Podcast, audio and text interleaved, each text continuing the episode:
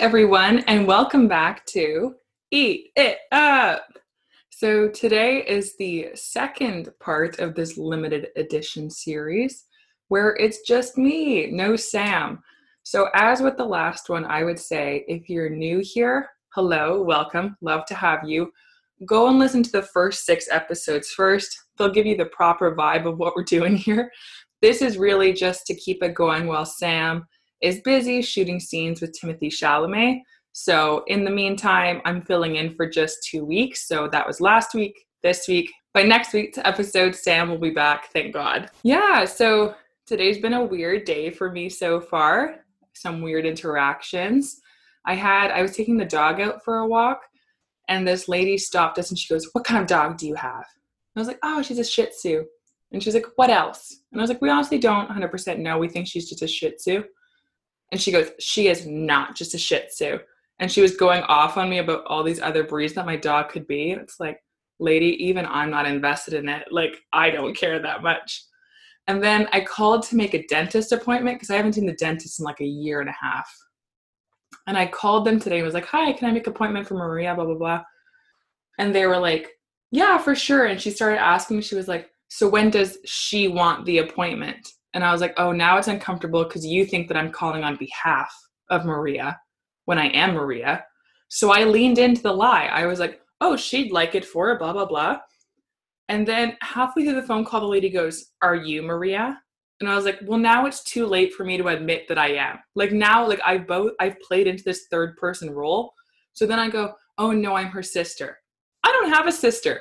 So this day has been a weird one so far, but it's gorgeous outside. The sun is shining. We can do this. So let's let's get on to the treat today, guys. So, as you'll see by the title, today we're talking about the 2000 American presidential election that was between Al Gore versus George Bush. And if you tuned in to our episode Y2K, episode number 5, you'll know that I chose for that time creme brulee because it was debated that the dessert of the 2000s was creme brulee versus cupcakes. So today I decided, okay, I'm doing the 2000 American presidential election. I should do cupcakes. I did try to look up what George Bush's favorite food was. Apparently, it's cheeseburger pizza. And I was like, there's no way I'm indulging in that. That doesn't even sound appetizing, let alone something that I want or like would be able to find. So, cupcakes it was. So I went to Butter Baked Goods and they are in, I guess, Kerrisdale area of Vancouver. They're close to where I went to high school. And they're such a gorgeous little cafe or bakery, I guess you could say. They have so many awesome treats. I've been there quite a few times now. If you walk in, it is the prettiest little place ever. It has floral wallpaper with like pink roses everywhere. All the accents are like this like dull sort of like beautiful green and so it's just this beautiful little corner place, gets so much sun. You can, I mean, before COVID, you could sit in there and get yourself a cute little lunch with your ladies. And they also, I think for a while here in BC at least, you could buy like Butter Baked Goods is also known for like their marshmallows. So you could buy their marshmallows and like indigos everywhere.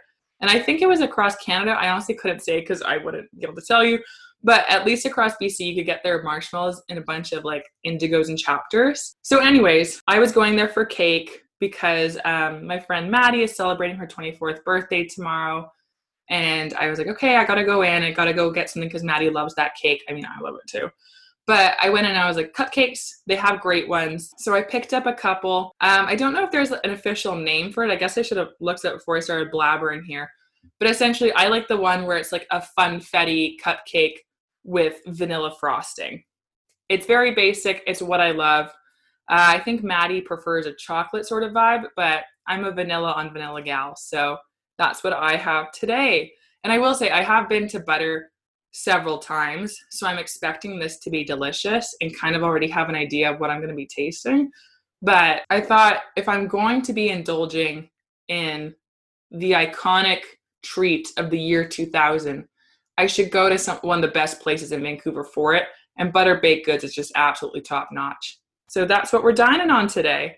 This goes by so fast without Sam. We're just rapid fire over here. Let's dive into the background a bit. So, as you know by the episode title, which I honestly, I'm saying this in advance. I know I'm going to struggle with this. I think I'm going to put Al Gore versus George Bush, but I also am debating whether I should be putting 2000 American presidential or like American presidential election 2000, whatever. I don't. Anyways, no one cares. That's been my internal debate. There you go. But for background, the 2000 American presidential election was a race between the current at the time Vice President Al Gore, who was the vice president for Clinton, and Texas Governor George W. Bush, who was son of former President George H.W. Bush. What happened during the 2000 election was television networks mistakenly projected the results on election night, leading to a concession call by Al Gore to George W. Bush that was then withdrawn an hour later due to the margin of votes being razor thin. And all of this centered around the election results in Florida. And understanding why Florida matters so much, it requires us to just take like a brief little look into the US election system. So in the US, presidential elections, they aren't determined by the popular vote, as many of us will know by now. Instead, the, the US uses a system called the Electoral College. So each state is, is designated a set amount of electoral votes, roughly based on their population size. So, for instance, in the year 2000, California had 54 electoral votes, whereas a state like Delaware had three. So, a presidential candidate who gets the most votes in each state gains all of the electoral votes. So, let's say Gore won in California, he would get all 54 electoral votes, even though he maybe didn't win in every district, every region or riding. And so, just for comparison, because I know it can be a touch confusing, if you're a Canadian listener, you'll know that what Canada uses is called like the first past the post system. And essentially, Canada, each province has a bunch of different ridings. And within your riding, you can either vote for the person who you think is best for your riding in particular, or you're voting for the party, being like, oh, I want Trudeau to win, so I'm going to vote for the Liberal MP in my riding. So, for instance, let's say in Surrey, BC, you have a Liberal who wins that riding. That party, then the Liberals get a seat in the House of Commons, and then whichever party, NDP, Conservative, Liberal, Green Party, whichever party gets the most seats, they are the leaders, essentially. And then the party with the second is the official opposition, blah blah blah that's a very rough poorly described way. But essentially in the way it works in canada is that each riding will have its own it's distinct. You won't have one province defined overall. If that makes sense sort of like if you had a bunch of ridings in bc vote liberal and a couple vote conservative it wouldn't then mean that those ridings switch into votes for liberals. They would still be kept conservative and the conservatives would still have those seats in the House of Commons. Whereas in the US, it's like, okay, whichever presidential candidate gets the most votes in a certain state, they get all of those votes. So hopefully that makes a bit of sense. Um, so in the US, in total, there are 538 electoral votes, and it takes at least 270 to win the presidency.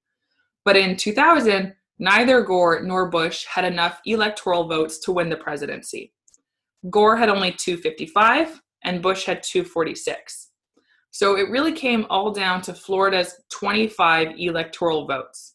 Whoever won the state of Florida would take the presidency. So what ensued was a 36 day political and legal war over how to resolve what was essentially a tie between the two presidential nominees.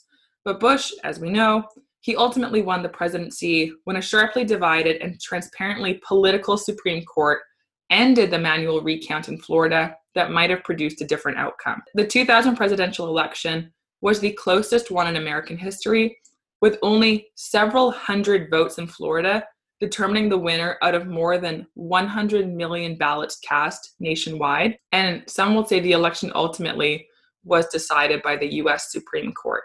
Okay, so that's kind of the broad overview. I think it, it, was just important for me to describe how the US system works, why Florida is actually that important in this election. But, anyways, let's get into the details. So, on the night of November 7th, 2000, which was election night, TV networks looked at exit polls and sample swing precincts from Florida, and they declared it a win for Al Gore, who was the current vice president for Clinton and Democratic nominee for president. The networks who made this call were ABC, CBS, NBC, CNN, and Fox News. So that's a whole range in terms of political leanings. It wasn't like only the Democratic news programming was saying, oh, Al Gore won. It was like a lot of them across the spectrum were saying, Gore looks like he's going to win. Their predictions came just a short while after the official closing time for voting in Florida, when relatively few votes had actually been counted. By 8 p.m. Eastern Time on their election night specials, the national networks were calling populous swing states such as Pennsylvania and Michigan for Gore. This, taken together with Florida, triggered the network's computer programs to conclude that Gore was going to win the Electoral College and become president. So celebrations began happening in Democratic headquarters everywhere. Gore's face was seen on screen as the projected winner of the presidency. But after calling the race, networks began getting phone calls from, from Republicans. And soon, hosts on Fox News were telling viewers, reserve your judgment on Florida. It's still in play, it's not decided yet. So before long, other networks were hearing the objections to saying Gore's going to win, and they began reaching the same conclusion, warning Americans that maybe Gore's not the next president. We don't know yet. So, November 8th, the day after election night, began with some uncertainty as to who would be the next president. And sort of a mistake was made. Katherine Harris, the Florida Secretary of State, who was Republican and also worked on the Bush campaign, she was legally in charge of certifying winners in any statewide vote. And she announced that Bush had won Florida, therefore meaning he would be president. Consequently, Gore, he called Bush. He congratulated Bush on his victory. But then he called again to rescind the concession because turns out the margin of Florida had shrunk to a sliver, with Bush winning by just 1,784 votes, and a recount was automatically deemed necessary. At the time, Republicans just they weren't really into having a recount. They insisted that Bush had won Florida. The vote had been announced by Florida's Secretary of State, and they felt that it would obviously be accepted by the reviewing authority. This wasn't the case though. And lawyers for the two sides, for Gore and Bush, they began arriving in Florida, focusing on the state capital, Tallahassee. And what followed was a five week war over the ballots, the rules, the law, and the courts.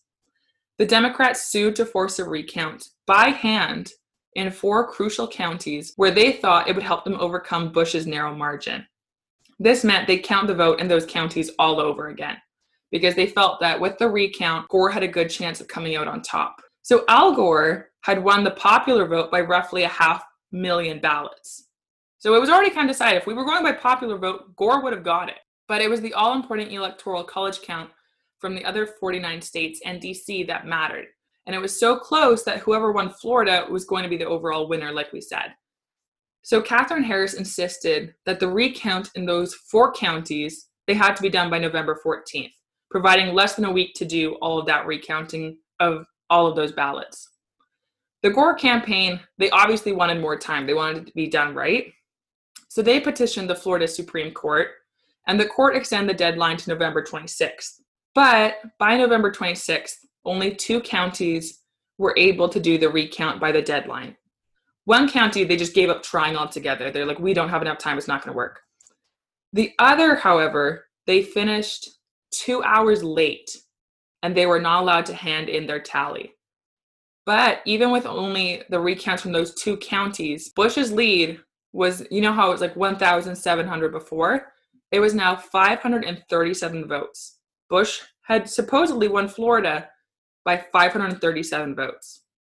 With this extremely narrow margin, the Florida Supreme Court granted the Gore campaign's request for a larger recount of 70,000 questionable ballots. But then this revealed a bit of a problem, and that being the balloting methods in Florida. Bush's margin of victory was so small that all the anomalies and oddities that mar the margins of any major election were able to really balloon into major national controversies. And evidence suggests that flawed ballot designs, confused voters, and outdated voting equipment kept the majority of citizens who intended to support Gore from having their verdict reflected in the official count. For example, there were confusing ballots marked for third party candidate Patrick Buchanan in heavily Democratic precincts, suggesting that they were cast by voters who had thought they were voting for Gore. Um, and the big thing that I saw was Florida had punch card ballots where voters would use a hole punch to like punch in beside the name of the person that they wanted to be president. But if the hole wasn't punched properly, the machine wouldn't count it. So if the voter only succeeded in like detaching a portion of the paper or they merely dented it rather than removing the punch out, their vote didn't count, it would be tossed out. So in one of the four counties alone, 29,000 votes were found to be spoiled and discarded either because they weren't properly punched or because multiple candidates were voted for in the same ticket, presumably by, by mistake. Someone checked off someone that they weren't supposed to and then they tried to fix it.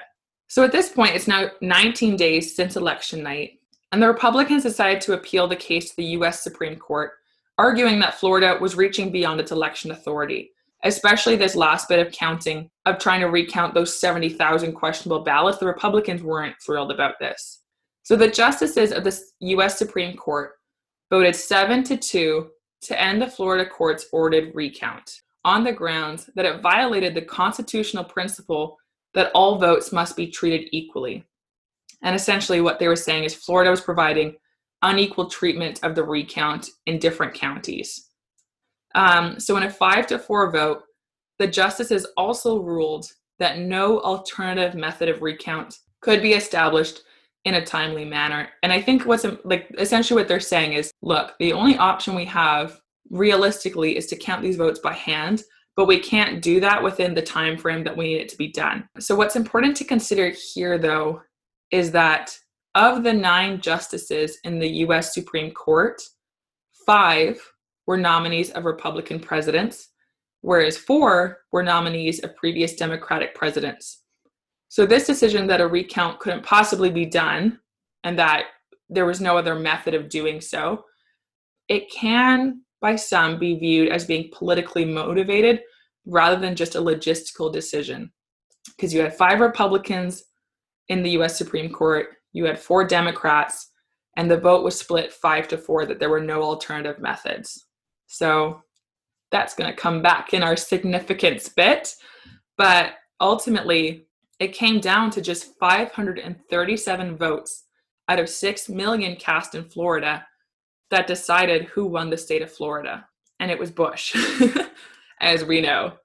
So Gore conceded, and consequently, Bush barely won majority in the Electoral College, and only because of his contested victory in Florida.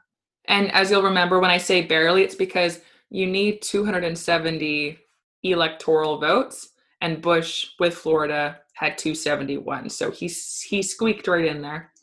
Um, Bush's election, will, some will say, was effectively certified by five conservative justices of the Supreme Court. The contest over the election was resolved in the courts, and Al Gore acceded to the ultimate decision of the US Supreme Court, although he did strongly disagree with it. And that, everyone, is the American presidential election of 2000.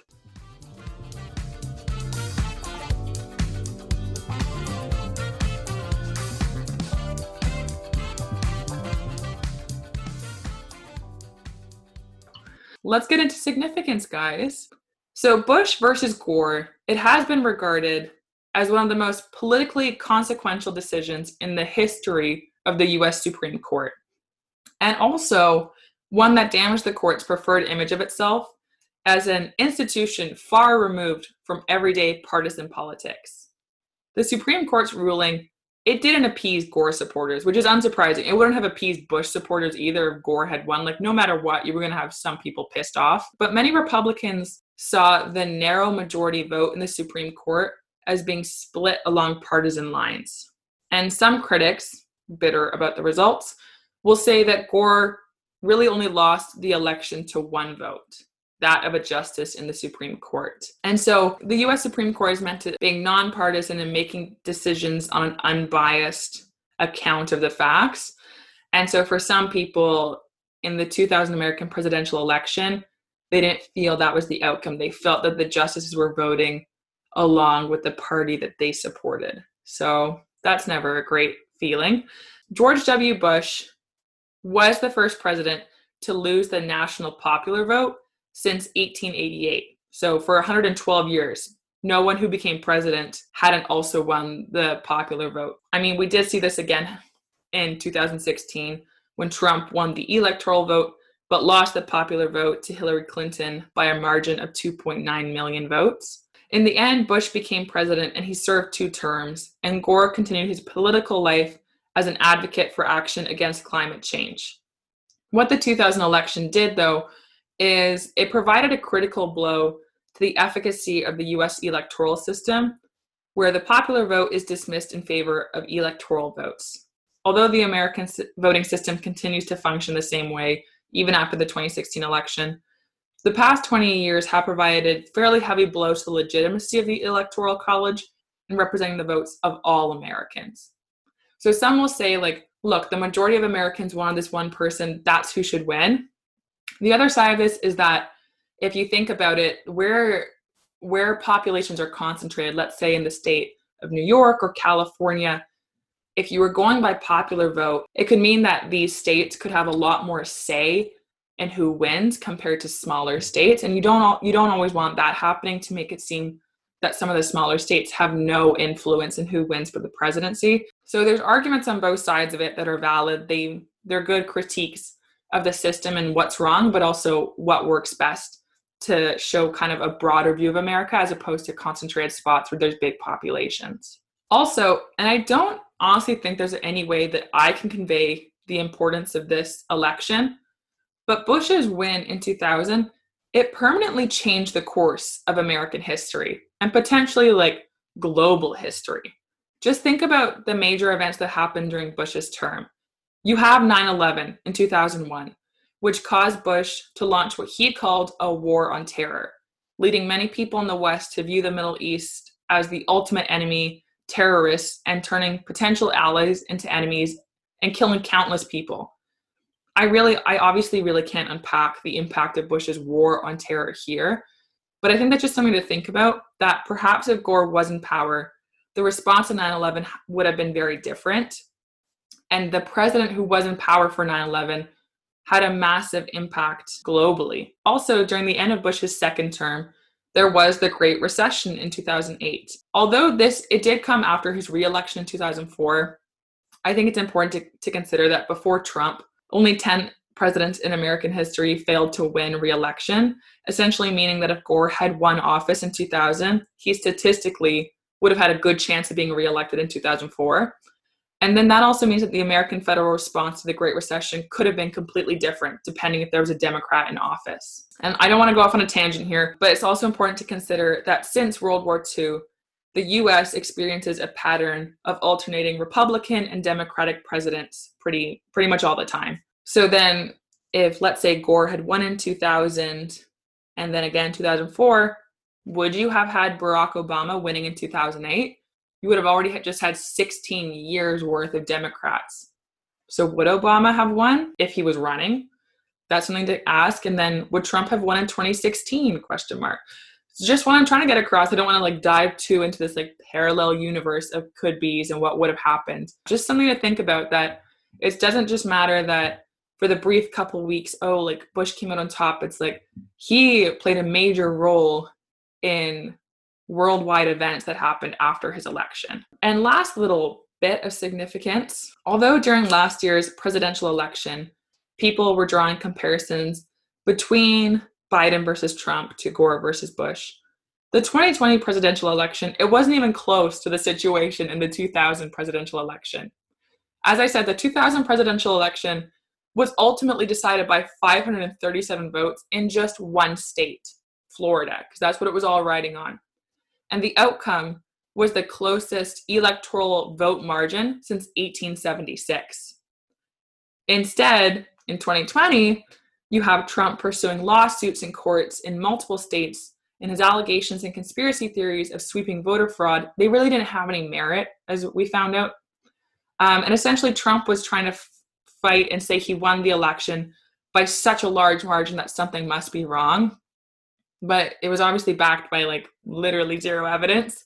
So the vibes of the two elections, they're very different because one is rooted in fact, and the fact is that a couple hundred votes changed American history. The other is rooted in Trump's head. that he won the election. So that's just something to keep in mind when people say that the 2020 election was similar to the 2001. It really wasn't. It's not on the same scale whatsoever, but just keep that in mind. And there you go, guys. I hope you enjoyed that as much as I did. I honestly found this was like such a fun one to cover because it's juicy, it's got the drama, it has changed history ever since. But it's also kind of lighthearted, you know? I mean, not so much in the years leading afterwards when Bush made some very critical mistakes. Not that Gore wouldn't have done so as well. But at least in the moment, it's like that's such a stressful thing, but it didn't, it's not like a very sad thing, at least in that moment. So yeah, there we go. I just, I honestly love American history. They, they bring it to the table every time. okay. So before we wind up today, let's talk about my cupcake. So this is my funfetti cake cupcake with vanilla frosting. And I have to say, I think I am a frosting, icing, buttercream. I'm I'm a big fiend of that. I love it. But I'm also critical of it because there's a place out in uh, where I went to university. They do cupcakes and I found that sometimes their icing, either they over whipped it or their recipe just sometimes wasn't quite right. But it just felt like you were tasting, like you were eating through a stick of butter that had a smidge of sugar on it. And that's not what I love. Like, I love my buttercream to be sweet and smooth. And it's like, I don't want the flavor of butter in there so much as I want it to like add to the texture and depth of flavor. But I don't want to like feel like I'm eating butter. Does that make sense? So, the name may be deceiving, butter baked goods. You would think that it might lean towards the butter flavor, but it doesn't. Their icing, their frosting is impeccable. It always tastes perfect. They don't pull that whole weird stint that some places do where you take a bite, you're like, this is just whipped cream. No, no, no. This is proper buttercream. It is fabulous. My only slight critique of butter, and I've had it before, sometimes I find if you get like a cake with a lot of layers in it, this doesn't happen so much because there's a lot of icing in between. But I, I find with their cupcakes that sometimes it's a very dense cupcake and not necessarily, I don't want to say dry because it's not like dry and crumbly, but I think the the ratio of frosting to cupcake can kind of sometimes be off, and it's not like a super. I'm gonna say it, not a super moist cupcake, and so that's why I love buttered baked goods. But my ultimate cupcakes in the world thus far go to Georgetown Cupcakes as I mentioned in episode two, true fans will know, um, because their cupcakes are both incredible frosting, but also a very like beautifully moist cake. I'm saying moist a lot here. I hope that we're all okay with that decision. but yeah, Butter's cakes. They're cupcakes at least, they're not my favorite. I, I love the frosting though, and that's why I would eat a cupcake. But I think if you were gonna go there, and you wanted, if you're able to, get a slice. I would vote for getting you yourself a slice of cake as opposed to a cupcake because it's still like a little treat for yourself. But I think with the layers of frosting in between, it allows it to have a little bit more moisture between the layers and it helps it be a little bit less dense. You won't ne- need like that much milk to get through it, like as you would the cupcake. The cupcake, you need like a full cup of milk for this thing. But yeah, I obviously love butter baked goods. I will be going there until until I move or it moves, who knows. but I would definitely recommend if you're in the area and if you have time to just stop there and be there with like a friend on a beautiful sunny day. It's in such a lovely part of Vancouver. And it also is just like you they have so many other treats. They have bars, they have marshmallows, you can get s'mores, they have little sandwiches, they have little drinks. Like there's so much there that it has to offer for all your cute Instagrammable treat needs that I would definitely recommend checking it out if you're in the area. And yeah, I think that's it for me. Oh my gosh. I, you know what? I don't want to say it. I don't want to jinx myself, but I feel like I, I kind of got into a groove of this. And if need be, if Sam ever has to leave again, I'm okay doing this series again where it's just you and I chatting. I'm okay with that. Hopefully you are too. We'll try to avoid it. but sometimes you can't plan for these things. So, yeah, I've had a great time talking. I really hit my niche. I now feel like I'm talking to myself in the mirror like I always do.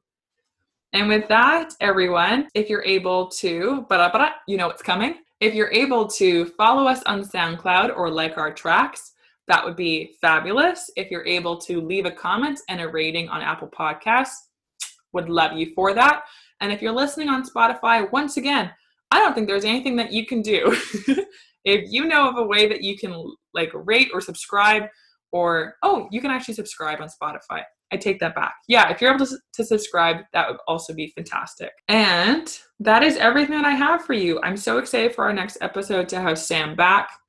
It's great to have a conversation by yourself, but sometimes you want your conversation to have two people. And I'm getting to that point in my life. I've missed chatting with him. Hope you guys have a great Friday if you're listening to it when this comes out, or if not, any other day after that. Hope you have a great one. And I'll talk to you all next time. Goodbye.